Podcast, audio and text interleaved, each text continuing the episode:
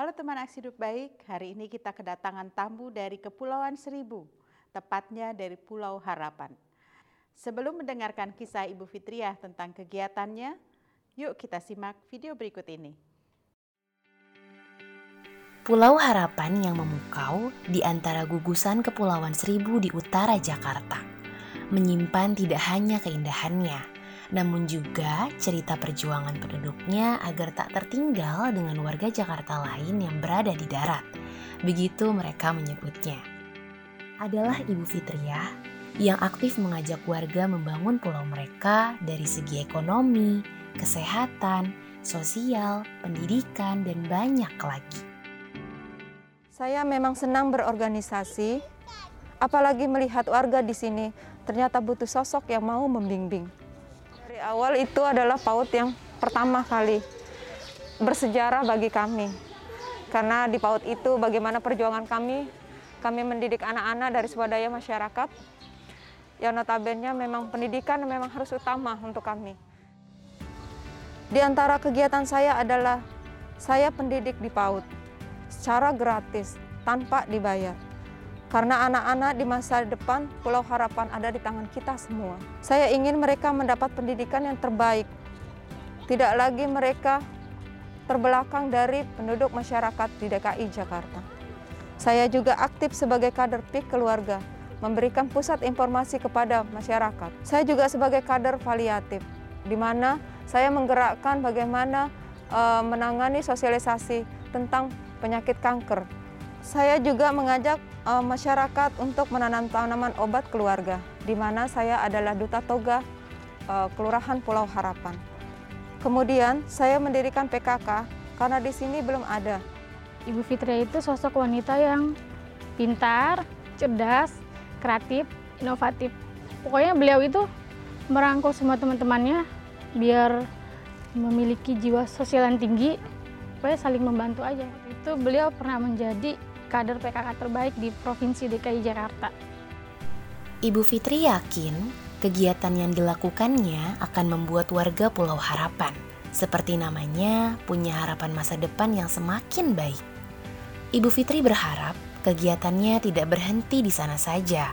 Suatu hari nanti akan ada yang meneruskan perjuangannya menjaga Pulau Harapan.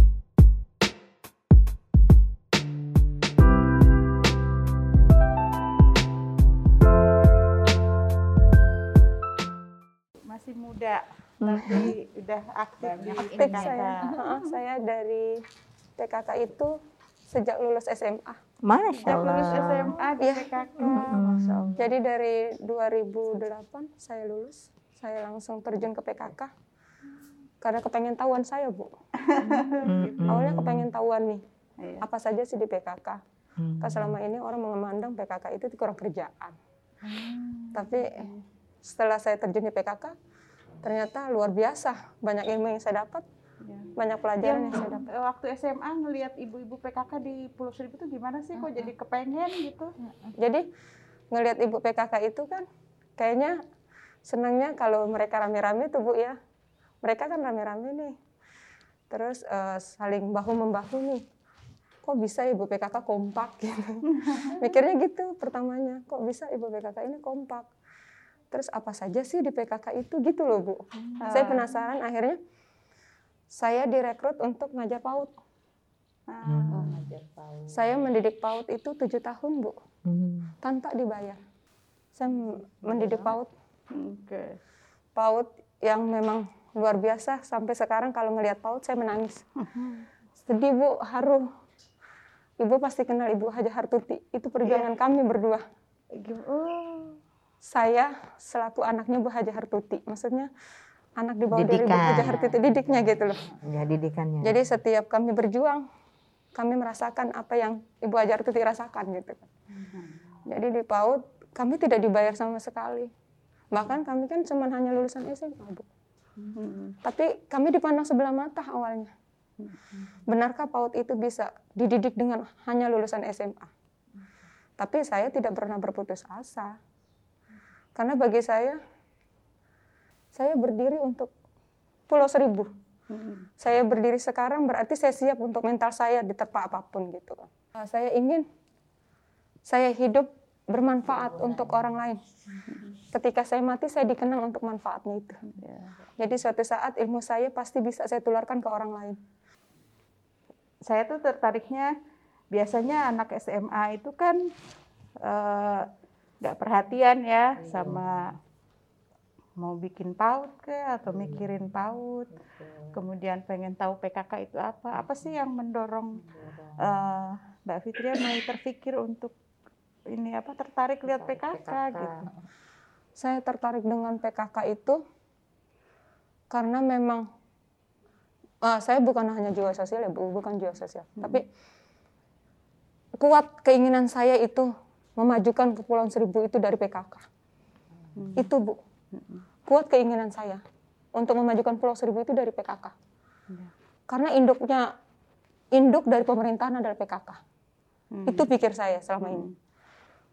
PKK mampu merekrut apa pun itu dari sistem dasawismanya ini semuanya itu kan ada bu. Ya, Jadinya yang bergerak ya. Yang bergerak semua. Bapak-bapak belum tentu seperti itu gitu kan. Tapi ibu PKK luar biasa kan. Ibu PKK saya pun dari Pogja 1 sampai Pogja 4 saya kuasai. Dari Pogja 1 itu saya pick kebetulan. Saya ketua pick. Saya pun pernah ikut lomba pick masih zaman uh, ya masih masih zaman yang lama saya juara tiga tingkat TKI bu mm-hmm. di situ saya berikan dedikasi saya untuk orang-orang yang memang benar-benar membutuhkan konsultasi mm-hmm. bukan hanya ibu-ibu bapak-bapak dan anak-anak semuanya saya saya buka untuk pusat informasi keluarganya uh, jadi setelah saya tahu PIK kan Pokja gotong royong pautnya. Saya buka pautnya. Hmm. Di Pokja 2 saya buka pautnya. Di Pokja 2 di pautnya peranglah saya dengan masyarakat. Akhirnya terbentuk swadaya masyarakat bikin paut itu dari kumpulan masyarakat, Bu. Hmm. Terdiri dari terdiri warga. Iya, warga minta tuh kita. Uh, sampai teman-teman bilang, benar nggak sih kalau di pulau itu manggilnya mbok ya, Bu? Mbok. Bener nggak sih mbok? Gitu kita ini berdiri, sementara kita diremehkan dengan orang-orang. Saya tidak menjamin dia insinyur atau seperti apa. Saya tidak menjamin dia S1 atau seperti apa. Kalau tidak dia ikhlas untuk mengajar, kalau dia tidak ikhlas untuk bekerja, nggak bisa ya, uh -uh. nggak bisa jadi tidak bisa menjadi hmm. orang yang memang dibutuhkan. Hmm. Buat apa ilmu tinggi-tinggi kalau dia tidak punya uh, rasa ikhlas di dalam hatinya itu. Hmm. Jadi sejak itu uh, akhirnya teman-teman semangat bu. Saya perang dengan Bu Sekda bu dulu bu. Bu Sekda, pandanglah kami sebagai guru PAUD yang setidaknya kami dihargai gitu. Waktu itu Pak Saiful almarhum? Uh, bukan. Oh belum? masih Pak Fajar ya Bu ya? Pak Fajar, Pak Fajar. Pak Fajar, oh, ya? Oh iya Pak. Pak Ibunya ngerangkul saya Bu, ibunya ngerangkul saya nangis. Hmm. Ibu dari mana? Dari Pulau Seribu. Bu Ani ya? Bu ya. Ani. Dari mana? Dari Pulau Seribu. Namanya siapa Ibu Fitri ya? Ibu berapa tahun ngajar? Katanya gitu kan? Saya ini udah hampir tujuh tahun Bu ngajar gitu kan. Tapi saya tidak saya tidak berhitung materi bu. Tapi kan kalau guru PAUD butuh senyum ya bu ya. Ya kan? Kalau ngajar itu kusam anak-anak pun males untuk ngelihatnya gitu kan. Akhirnya tolong keluarkan insentif untuk guru-guru PAUD. Dan alhamdulillah sekarang ini lebih saya sal, saya beri apresiasi kepada Bapak Anies karena sekarang PAUD bisa ya Allah bu nangis saya bu PAUD itu udah negeri Mm-mm. Paut saya udah negeri. Oh ya, PAUD udah jadi paut negeri. Dan uh, apa namanya uh, tim tim pendidiknya sudah bisa merasakan gaji yang luar biasa sekarang. Gaji LP yang honornya luar biasa, bisa diperhitungkan seperti mereka mereka. Okay. Saya lepas itu PAUD, saya berdedikasi di PKK sekarang. Nah, terus di Pokja 3? Di Pokja 3 saya di hatinya PKK, saya terjun hmm. di PKK. Duta Toga. Hmm saya ajak saya ajak masyarakat untuk bertanam, bercocok tanam. Setidaknya kita tidak bisa beli lagi tanaman yang dari luar. Kalau di luar kan tanahnya itu, beda ya. Oh, oh, tanahnya beda Bu, perjuangan benar Bu. Air juga susah ya? Iya, airnya agak susah. Terus sekarang agak-agak udah mendingan Bu, udah ini ada air, tapi kan belum tentu air itu kan bisa kita perhitungkan.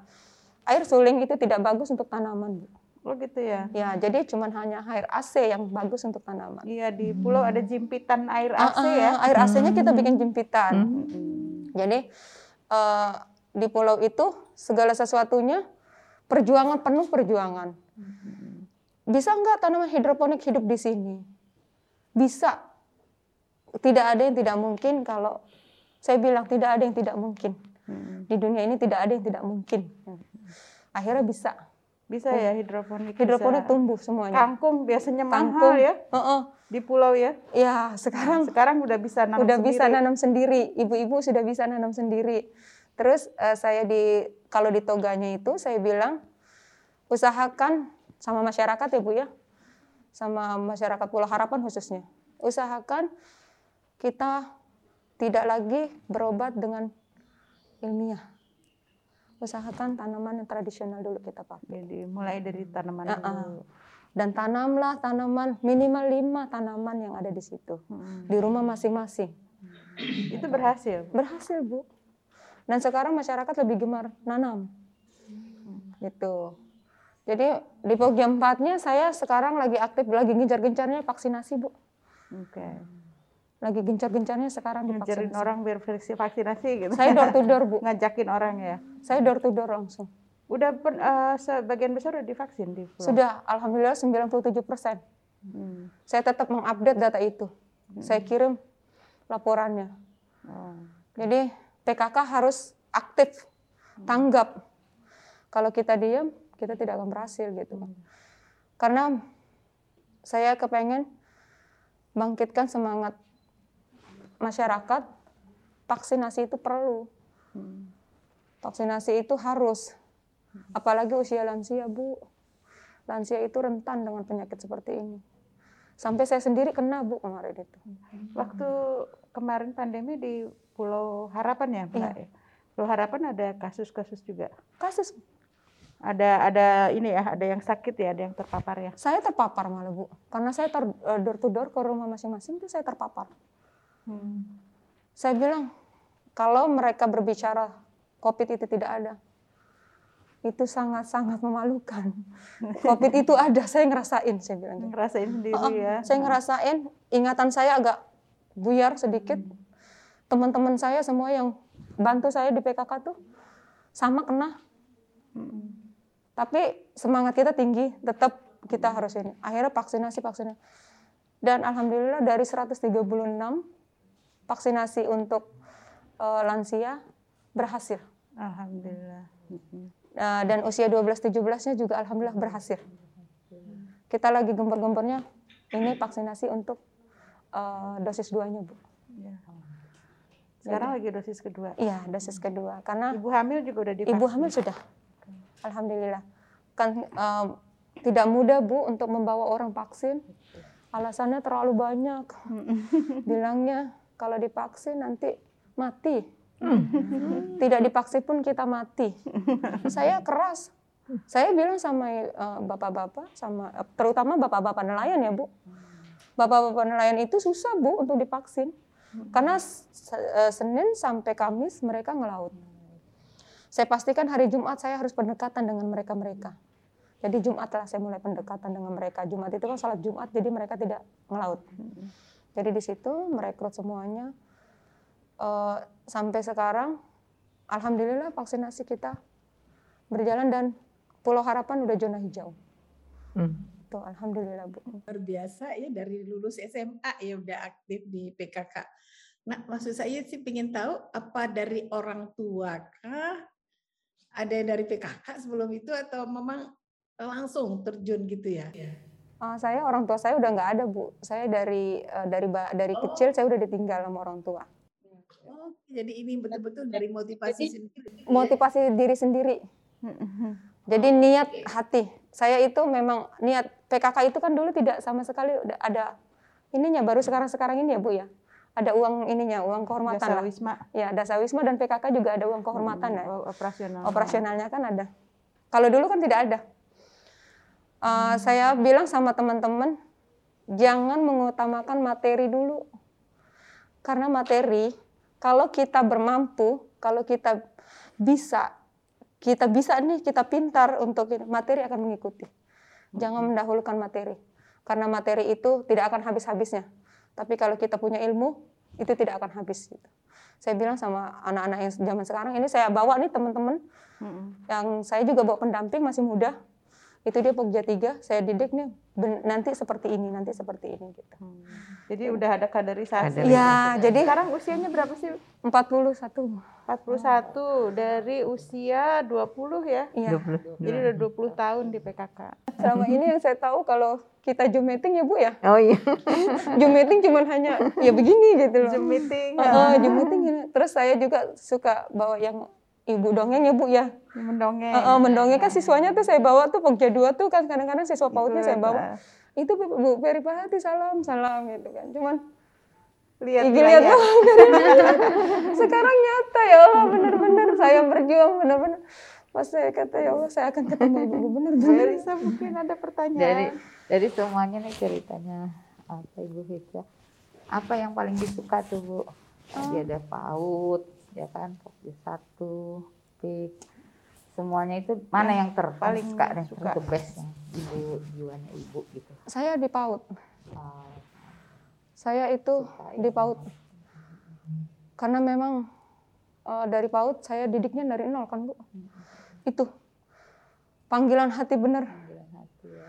saya bilang insya Allah guru PAUD itu surga yang pertama Heeh, gitu. Surga yang pertama karena mendidik anak dari nol itu kan tidak mudah. Jadi saya anggapnya saya saya senangnya di PAUD gitu. Ya. saya tidak bisa melihat anak-anak dikasarin. Iya nggak tega ya. saya nangis kalau lihat anak-anak dikasarin. Eh, saya sampai ada satu siswa saya bu. Saya boleh cerita ya bu ya siswa saya.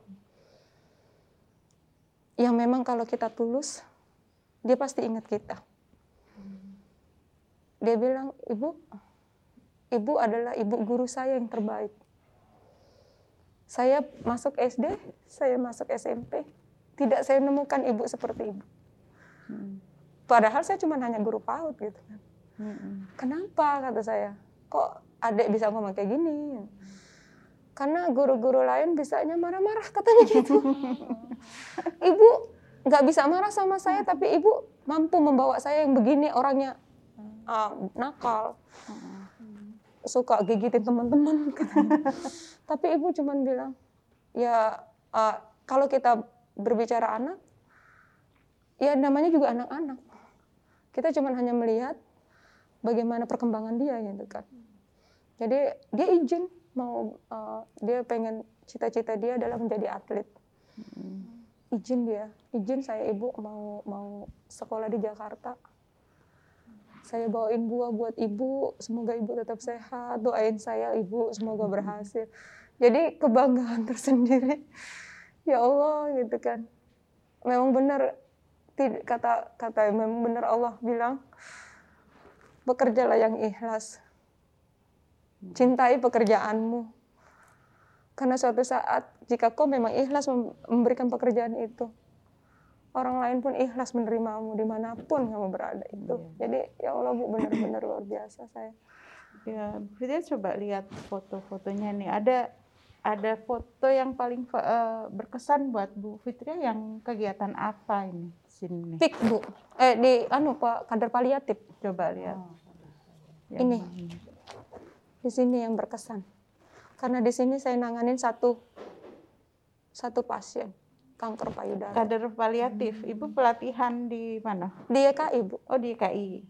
Saya sampai pelatihan bagaimana infus, bagaimana semuanya. Kalau lagi pelatihan tuh kan berarti ninggalin pulau ya? Ninggalin saya seminggu. Seminggu ya? Mm. Suami saya orangnya ridho. Karena bagaimanapun ridho suami yang kita cari. Suami saya ridho. Kalau untuk mencari ilmu suami saya Iya. ridho. Jadi seminggu di Jakarta, keluarga ditinggal untuk belajar paliatif. Ini paliatif, kadar paliatif. Mm. Terus ibu ajarin lagi ke ibu yang Iya. lain. Saya sama eh, kebetulan sama dokter, sama puskesmas, kerjasama bu. Jadi karena kenapa Jadi saya juga. eh, eh, jadi kader paliatif? Mm. Karena selama ini kan orang-orang kalau bayar perawat lumayan juga ya bu ya. Kalau ka- kader paliatif kan kita cuma hanya sukarelawan. Mm-mm. Saya semangatnya kan menjadi kader paliatif juga karena satu ada pasien kanker bu. Saya tidak tahu dia sampai mungkin kalau sekarang oh, dia udah meninggal dunia. Ada ada pasien kanker di sana. Iya. Kanker payudara bu. Hmm. Jadi saya tidak mau lagi ada orang-orang yang tidak tahu penyakitnya, tidak tahu semenjak dini saya saya tuangkan. Mm-mm. Kak ibu-ibu tolong kalau seandainya ibu-ibu ada di kamar mandi, angkat tangan ibu, raba semuanya, putar kembali arah. Kalau seandainya ada benjolan, tolong laporkan ke puskesmas. Ada saya, ada kami di sini gitu kan. Mm-mm. Kenapa saya berbicara seperti itu? Karena dia ngerasa, saya ngerasain bu sakitnya luar biasa. Dia menjerit, menahan sakit. Pasien yang ibu Pasien, iya. rawat. Jadi oh saya ngelihat dia meninggal pun kankernya memang udah kanker ganas. Udah di kepalanya, seluruh ininya udah pada kanker doang. Udah ini ya metastase ya Oh. berkeliling. Udah. Udah udah. Dia pertama bilang, Fit, ini saya nggak bisa gerak. Mm-mm. Kalau diangkat sakit nggak bu? Sakit. Mm-mm. Kanker payud. Kalau orang kanker itu bu, ya Allah disentuh. Nih, disentuh bulunya. Sakitnya kayak ditusuk seribu jarum. Kasihan ya. Jadi dia, saya, bagaimana caranya saya harus eh, menjadi orang kader paliatif gitu kan. Sebelum saya tahu kader paliatif ini bu, belum terjun ke sini nih. Saya masih masih biasa kan, masih pas saya dibilang dari kelurahan ada, dari PKK itu kader paliatif. Saya maju. Saya dah biarin nggak apa-apa seminggu saya di sana.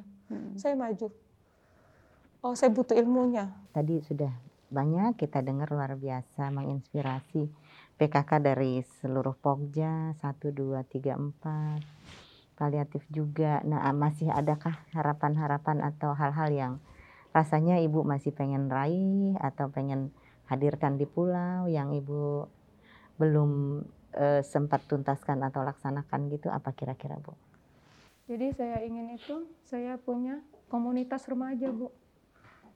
Remaja penerus. Setidaknya remaja kalau mencintai lingkungan, dia mampu mencintai keluarganya. Saya tidak mau lagi kenal namanya remaja yang sedikit-dikit main main game, main HP, tapi tidak diperuntukkan pembelajaran. Jadi pengennya seperti itu. Saya mengambil, sekarang saya ngambil anak-anak muda, Bu. Ngambil anak-anak remaja, anak-anak yang memang benar-benar Laki-laki perempuan atau laki-laki perempuan bu.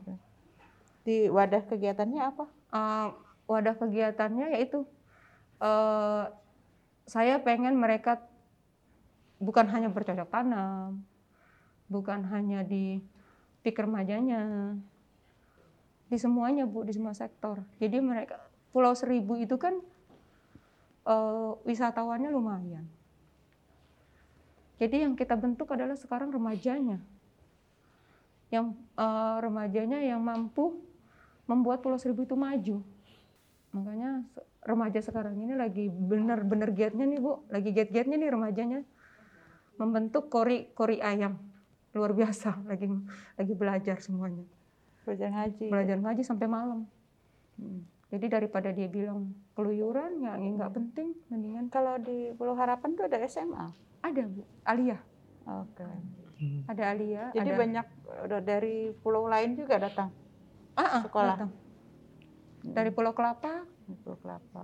ada bu, ada. Ada Alia, ada Sanawiyah, ada SMP dan SD. Mereka biasanya nginap atau pulang pergi? Pulang pergi. Oh, pulang pergi. Jadi nggak ada mungkin di wadahnya yang ibu bikin ada dari pulau-pulau lain gitu enggak ya? Uh, uh, belum, makanya kan saya lagi ini pengennya bentuk seperti itu bu, komunitas seperti itu. Jadi ada wadah yang memang mereka itu bisa ditangani gitu. Kalau sekarang kan kita nyeri ya bu ya namanya remaja kan narkoba. Kalau merekrut ibu-ibu udah so pasti ibu-ibu kalau kita bilang ibu-ibu kita kayak gini pasti datang. Remaja agak sulit. Kenapa memang dari dari dari Bapak Gubernur aja segala kegiatan pors ya Bu ya, pekan olahraga itu mendidik anak-anak remaja sampai anaknya karena memang itu yang dibentuk harus dibentuk Bu. Ya, luar biasa Bu apa Bu Fitri ya. Ya tadi kan udah apa? Maksud saya tuh eh, di eh, kumpulkan remaja itu sudah berapa orang nih sekarang yang betul-betul maksud saya ini Ibu membentuk lagi Ibu Fitri Fitri berapa orang gitu kan di di Pulau Seribu itu udah selama 21 tahun ya. ya. Uh, Ibu di sana itu udah berapa tuh kadernya yang betul-betul semangatnya kayak Bu Fitri gitu. Uh, sekarang itu saya dari 30 saya di, pertama bentuk 30 kelompok tuh Bu ya, 30 orang Bu. Ya. 30 oh, orang. 30 orang. Uh, kalau 30 orang itu untuk yang saya namanya kan mencintai tanaman. Gerakan mencintai tanaman. Hmm. 30 orang yang untuk mencintai tanaman. Kalau remaja uh, sekarang itu udah 10 orang saya rekrut. Anak-anak yang memang anak-anak SMA nih saya ajak di PKK. Oke. Okay biar melanjutkan apa iya, ya? saya aktifkan di PKK maka ditanya tadi ada yang bilang eh, ini pendampingnya masih muda hmm. iya saya ikut dari gitu. jadi saya, saya direkrut bu sama kita bu jadi itu apa ya yang ibu kan remaja sekarang ya seperti ibu tadi gadget apa itu apa yang penariknya sehingga mereka mau gitu uh, pendekatan saya itu entah saya di, di saya dibilang apa ya sampai nenek-nenek pun kalau saya ngomong ikut bu. Saya juga nggak tahu pendekatan saya itu saya, karena saya itu memang uh, saya bisa keras menjadi perempuan keras tapi saya bisa menjadi perempuan lembut di depan anak-anak. Hmm. jadi kalau di remaja itu saya bilang uh, pendekatannya yang dekat banget saya saya saya rangkul mau cerita apa? Karena remaja itu kan yang dia butuh itu tempat curhat. Iya. tempat curhat. Uh, uh, mau cerita apa? Terus di PKK itu kayak gimana ya nanti ya kak gitu kan ya? Uh, eh PKK itu enak loh. Tapi eh jangan tanyakan gaji dulu tanyakan honor dulu jangan tanya apa apa dulu. Hmm. tapi nikmatin dulu di PKK itu enak. Semua ilmu ada saya bilang begitu. Uh, buktinya saya ini ada di sini karena PKK segituin kan Terus akhirnya mereka mau tuh ikut. Udah ada 10 tuh Bu yang ikut. Uh, uh, kalau yang saya aktivitasnya apa yang 10 orang ini? Uh, 10 orang itu ada yang di PKK, ada yang di remaja masjid. Banyak dibentuknya, Bu. Uh, di PKK khusus ada PKK. Hmm. Saya bikin. Kalau yang PIK ada lagi. Perempuan atau laki-laki? Perempuan laki-laki. Perempuan laki-laki. Uh, uh, saya uh, dibilang kalau Bu Fitri udah berbicara, saya ikut. Jadi mereka saya saya antar di mana-mana. Ada yang di PAUD, ada yang di PKK, ada yang di remaja masjid. Kalau yang remaja masjid itu banyak kan lelaki bu. Laki-laki ya. Ya kebetulan suami saya juga kan aktif, uh, di, masjid. aktif di masjid. Terus uh, dia juga kadang-kadang jadi penceramahnya di masjid. Jadi kerjasama yang luar biasa yang baik gitu sama suami. Uh, karena terbentuknya terbentuknya sekarang ini adalah remajanya yang kita harus bentuk. Jangan sampai remaja ini kena narkoba atau kayak gimana gitu. Itu yang saya takutin Pulau Seribu itu bu. Karena Pulau Seribu notabene pariwisata. Pariwisata itu dekat dengan begitu-gituan gitu kan. Jadi itu yang kita dedikasikan uh, kinerja kita sekarang adalah remajanya. Ambil remajanya di Karang Tarunanya bu. Itu kan diaktifkan malah sekarang anak-anak ceweknya malah seneng ikut PKK. Alhamdulillah. Jadi mudah-mudahan nanti makin banyak Ibu Ada penerus lain ke kader PKK di Pulau Seribunya sudah semakin aktif, aktif ya. ya. Amin. Bu Fitria juga terus nebar ilmunya, ya, terus Bu. nebar manfaat. Kalau ngobrol sih pengennya terus, tapi waktunya udah habis. Iya, Bu. Jadi terima kasih banyak Ibu Nur juga terima kasih uh, Bu Elisa, Bu Tuti, terima kasih Bersama banyak kita sudah iya, Bu. Uh, selesai ini pembicaraan kita. Alhamdulillah.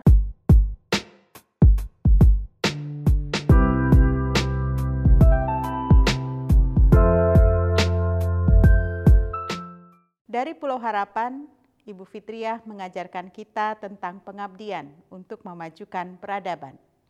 Sepanjang hidupnya dihabiskan untuk mengambil berbagai tanggung jawab untuk kebaikan masyarakat. Semoga kisahnya menginspirasi kita semua untuk melakukan aksi hidup baik bagi sekitar. Mari kita sebarkan 21 cerita ibu-ibu kota tahun ini. Saya Ferry Farhati undur diri. Didukung oleh PT Paragon Technology and Innovation, Rumah Kebaya Vilga, Batik Marunda, Batik Betawi Shop, Rumah Betawi, Batik Eni, Media pendukung.